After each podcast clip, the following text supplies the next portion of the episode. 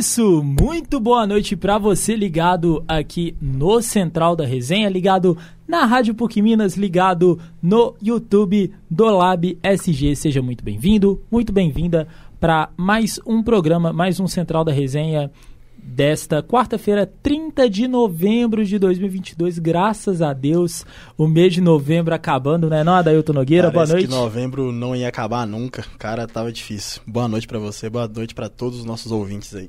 Coisa boa. É isso. Vambora, é, porque hoje é o último dia de novembro, dezembro tá, tá chegando, o ano tá acabando, graças a Deus, um ano muito corrido, com muita coisa. E hoje a gente também com muita coisa aqui no Central da Resenha, como sempre. Antes de mais nada, aquele pedido de sempre, segue a gente no nosso Instagram, arroba Central da Resenha. Vambora para as notícias de hoje então, sem mais delongas.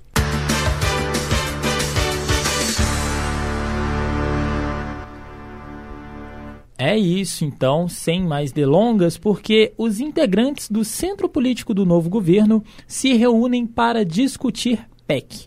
A proposta da abertura de 198 bilhões de reais em quatro anos será alterada. Quem traz os destaques é o nosso Gustavo Prado. Boa noite, Gustavo.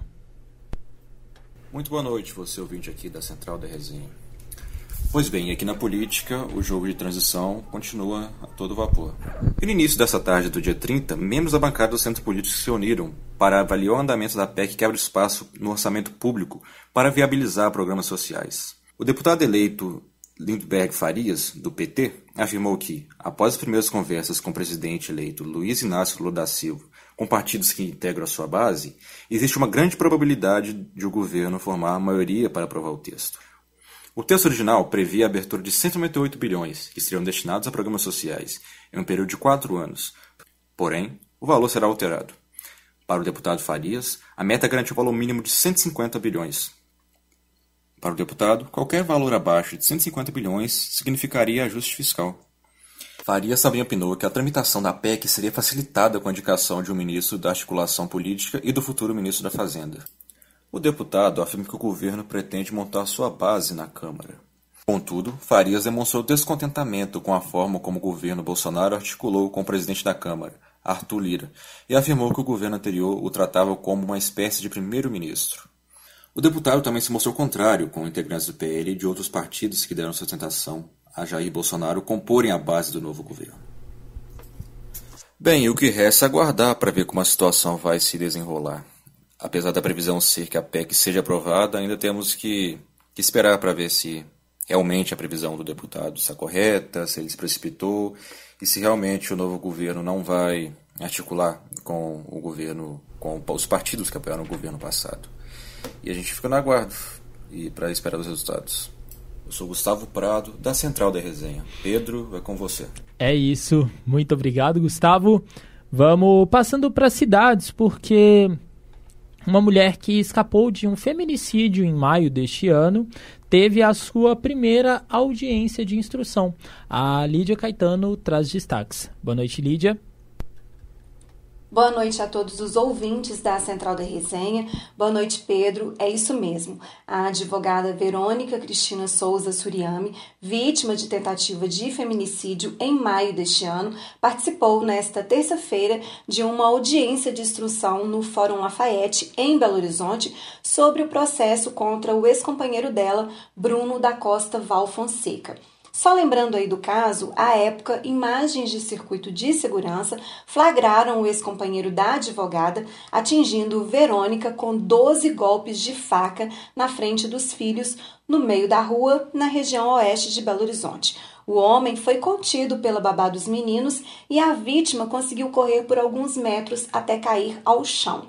O autor fugiu em uma BMW, mas foi preso em flagrante horas após o ataque na casa de uma tia.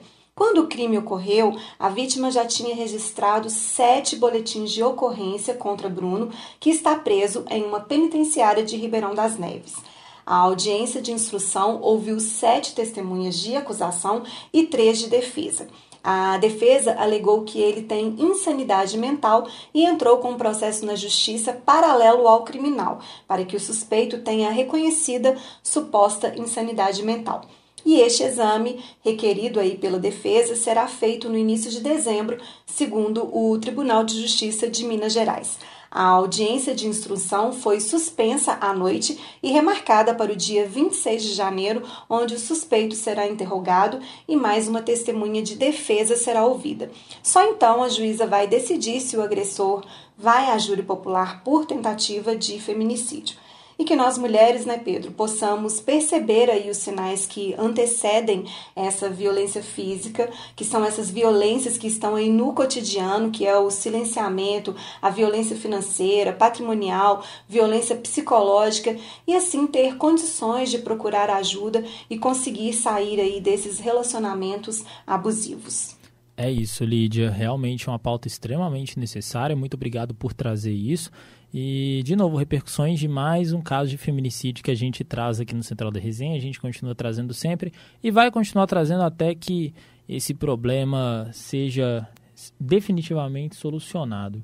Então, muito obrigado, Lídia. Continuando com você, né? É, um acidente grave entre um carro de passeio e um caminhão deixou um morto na 381 lá em Sabará. Que história é essa, Lídia? Uma caminhonete bateu de frente com uma carreta na madrugada desta quarta-feira. De acordo com a Polícia Rodoviária Federal, o acidente aconteceu na BR-381, em Sabará, no trevo de Caeté, ali na altura do quilômetro 429. O motorista de 42 anos morreu na hora.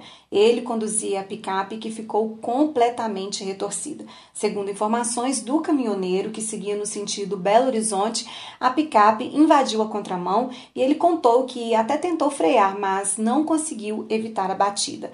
A Polícia Rodoviária Federal e o motorista do caminhão informaram que chovia no momento do acidente.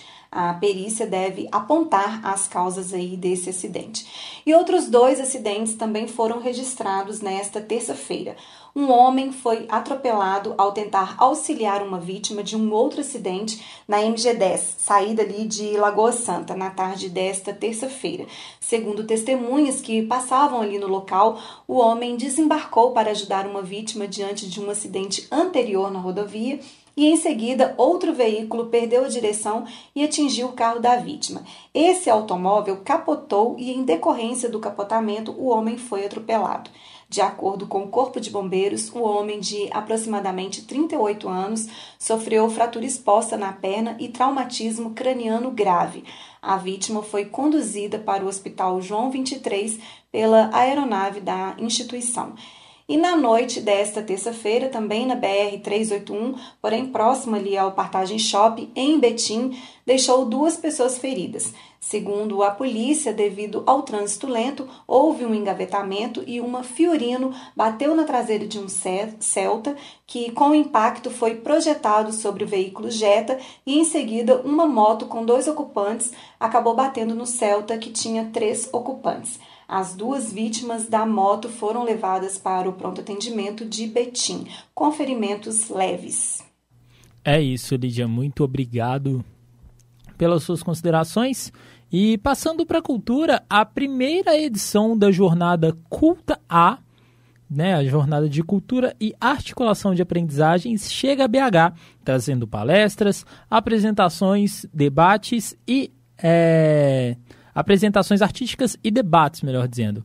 Quem traz os detalhes é a nossa Júlia Sobral. Boa noite, Júlia. Boa noite, Ana. Boa noite para quem está ouvindo. A Secretaria Municipal de Cultura e a Fundação Municipal de Cultura promove a primeira edição da Jornada Culta, Cultura e Articulação de Aprendizagens. Nos dias 29 de novembro até 1 de dezembro, acontecem seminários temáticos com atividades formativas, incluindo palestras, apresentações de casos, mesas de debates e apresentações artísticas. O projeto tem a proposta de incentivar as articulações realizadas pela cultura e estimular diálogos para fortalecer, ampliar e promover maior conexão entre os processos de aprendizagens e as políticas culturais. O evento é voltado para professores, diretores, agentes educativos, técnicos, analistas, artes educadores, agentes públicos ou pessoas interessadas nos campos da educação, cultura, assistência social e demais interessados. A proposta da jornada, desse modo, é permitir os diálogos, reforçar vínculos e as relações com a sociedade civil, com as organizações públicas e privadas. Para quem ficou interessado, o evento acontece no Teatro Marília e para participar é só se inscrever online ou no local do evento no momento do credenciamento. Todas as atividades são gratuitas e a programação está disponível no portal Belo Horizonte.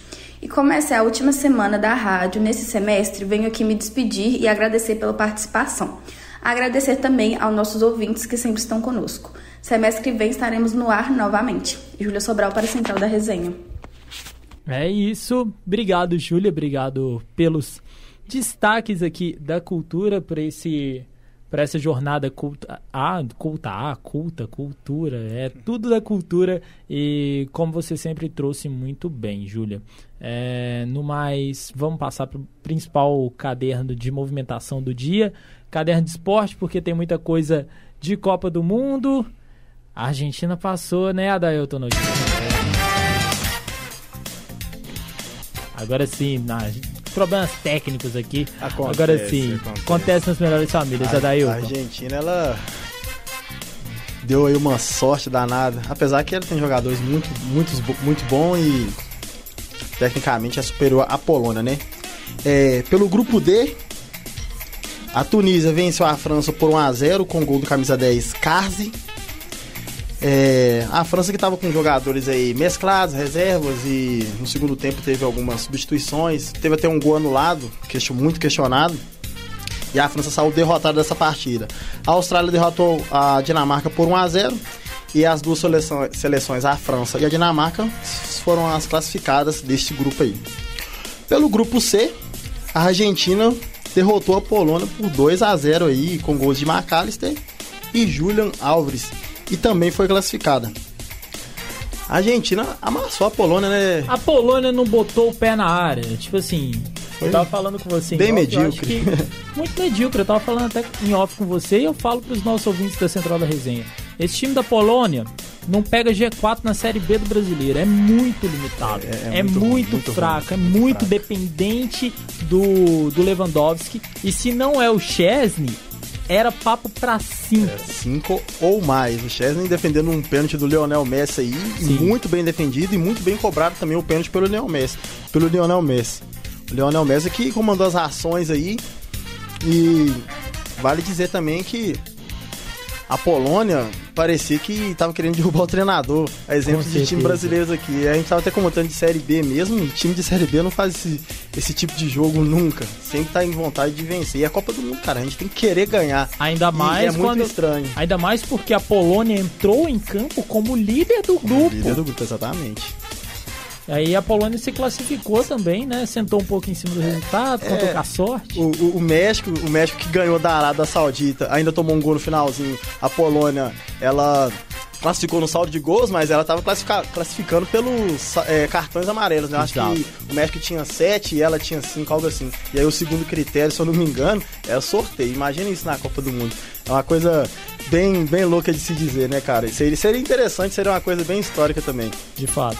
E aí, é, falando um pouco desse jogo aí do México e da Arábia Saudita, é, foram dois gols do México contra um da Arábia Saudita. O da Arábia Saudita foi marcado pelo Salem Aldalsauri, um nome bem aí. Peculiar. Foi aquele camisa 10 que fez é, aquele golaço fez o gol na Argentina, Argentina também.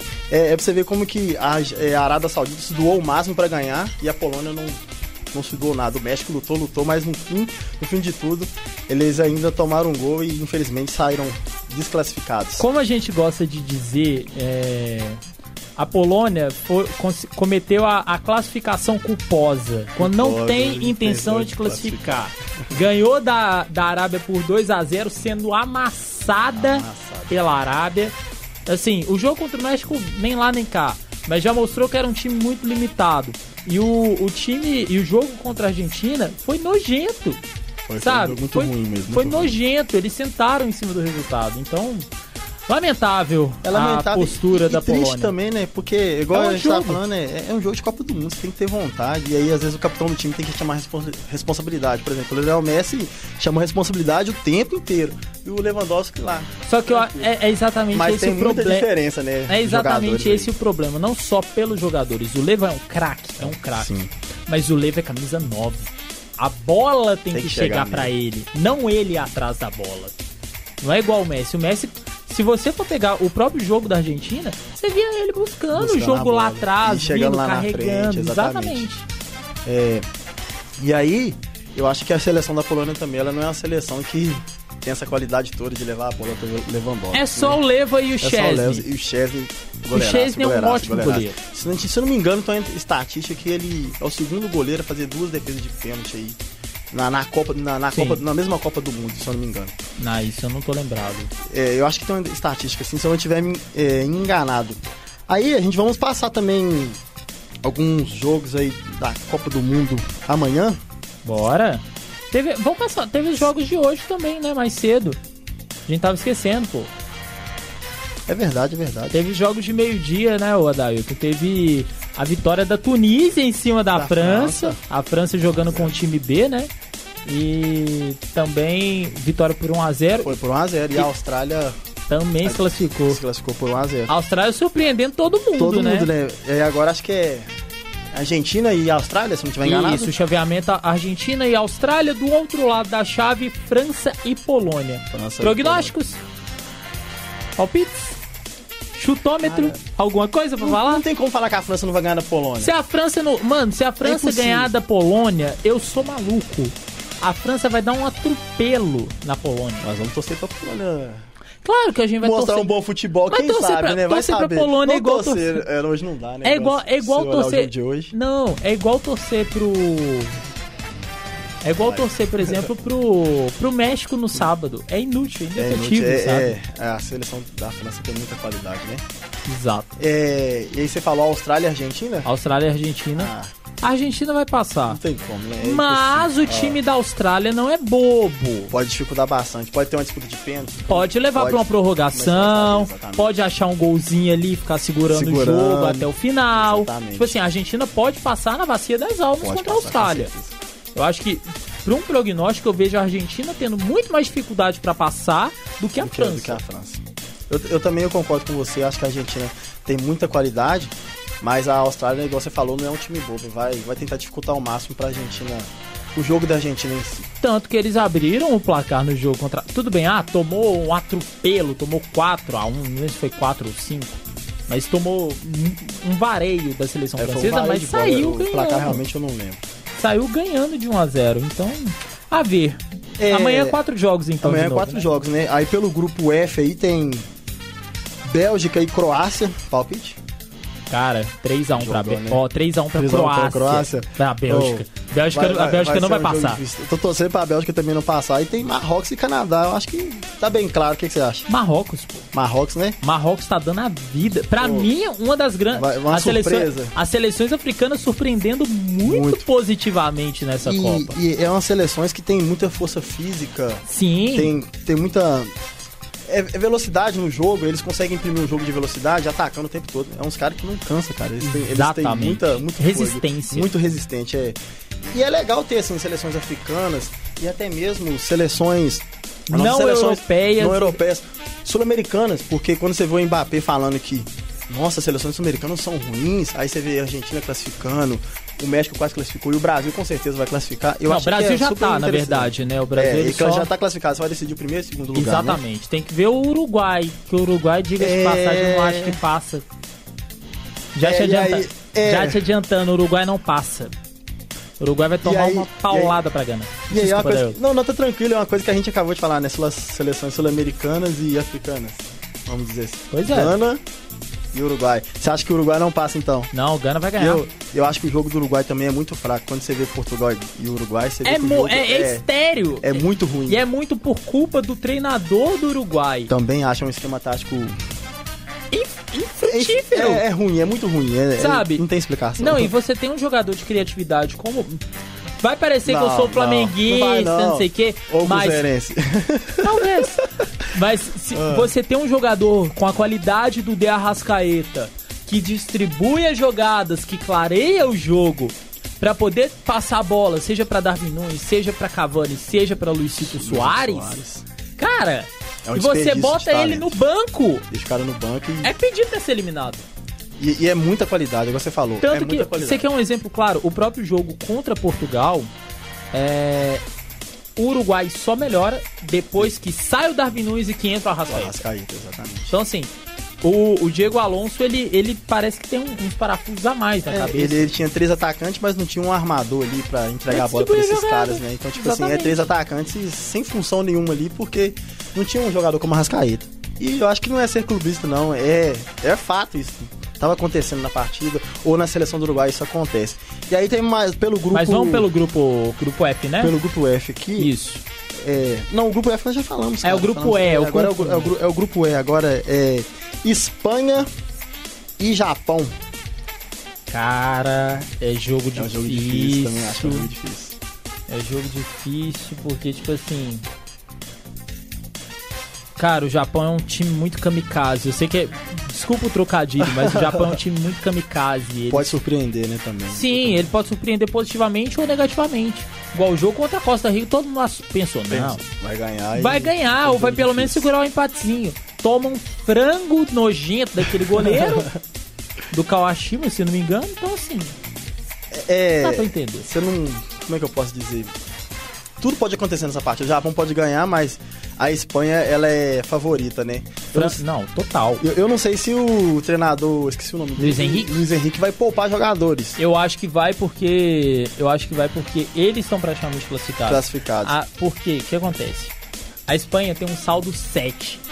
Eles não vão tomar 7 gols pro Ah, Japão. jamais, nunca vão. E assim, o a, a Espanha, ela só é eliminada em uma hipótese. Se perder e se a Costa Rica ganhar. Que aí é o outro confronto.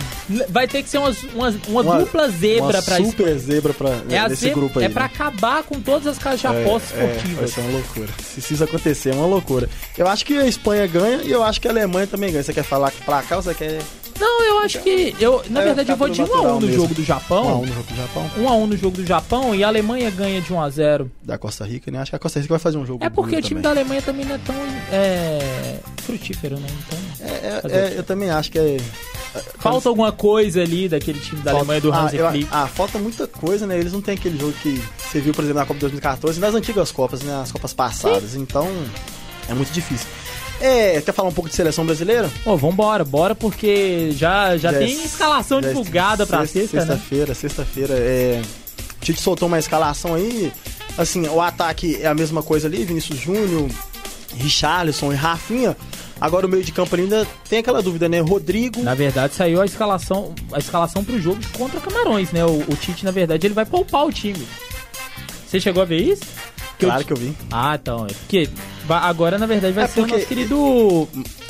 Vai ser Gabriel Jesus no comando de ataque. No, no lugar do, do Richarlison, acho que eu tô, Isso, eu tô isso. meio, meio equivocado.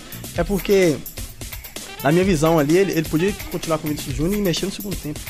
Faz sentido, Ele mas eu acho que é colocar o Pedro vai... também pra testar Eu acho que ele vai fazer isso. no Porque... segundo tempo. É, pra segundo tempo. Porque ele, ele já garantiu, ele vai tirar o pé. Ele vai com o time reserva. E aí tem as laterais também, né? O Alex Telles e o, E e o Danilo, vai sair o entrar o Daniel Alves, capitão. Exatamente. Então, assim, vem com essas mexidas aí pro jogo de sexta-feira, né? E eu acho que se ele colocar o Bruno Guimarães e o Rodrigo, vai ser um jogo muito mais envolvente. Maravilhoso. Mais técnico. E é bom pra ele testar para as oitavas também, porque ele não sabe quem ele vai Exatamente. enfrentar. Então é super interessante. O Fred não caiu muito bem na partida contra a Suíça ali. Então acho que. acho que é bem-vindo é, essa mudança de, de Sim, jogadores, sim, um time totalmente diferente, poupar, porque você não sabe se você vai perder jogador lá na frente. E são só sete jogos, né, cara? Você não pode perder Pois é. jogador num jogo e perder ele pra Copa inteira. A gente já tá Exatamente. quase sem o Neymar aí, então fica difícil. Você quer chutar pra cá? O que você quer? Não, vamos, vamos deixar pra amanhã. Amanhã a gente traz aqui eh, os prognósticos do jogo Olha, do Brasil. eu não vou Mas tá- vai- vai lá, É, como você não vai estar, Eu não vou traga estar o aqui, seu eu palpite. já tô me despedindo do Central da Resenha nesse semestre aqui. A gente vai voltar só o ano que vem. Um abraço pra todos os nossos ouvintes aí. Boa, e eu acho que vai ficar 2x0 pro Brasil aí. Vou chutar até o gol aqui. 2x0? Pedro no segundo tempo Ó. e o Rodrigo. Coisa Vai boa. ficar diferente. Aí sim, Adailton. É isso, é isso. É disso que eu gosto. É, é dessa, dessa vibe positiva pro nosso Brasa é, a caminho do hexacampeonato. Adailton, então, muito obrigado. Muito obrigado você e todos os nossos ouvintes. E ano que vem estamos de volta aí no Central da Resenha. hein? É isso. Esportes. Com certeza. É isso, Adailton, então. Brigadão, velho. Tamo junto. Brigadão. E muito obrigado a você que nos acompanha e nos acompanhou no Central da Resenha de hoje. Apresentação comigo, Pedro dos Santos. A, a nossa querida produção de Lavínia Fernandes, Regina Moraes, Rafael Souza, Christian Maia e o nosso querido Adailton Nogueira. Trabalhos técnicos comigo, Pedro dos Santos. E a coordenação do nosso inestimável, inexorável e o nosso balaústre de comunicação, Getúlio Nuremberg. Um abraço e amanhã temos o último Central da Resenha de 2022. Até lá. Até mais e o Hexa vem, hein? Vem.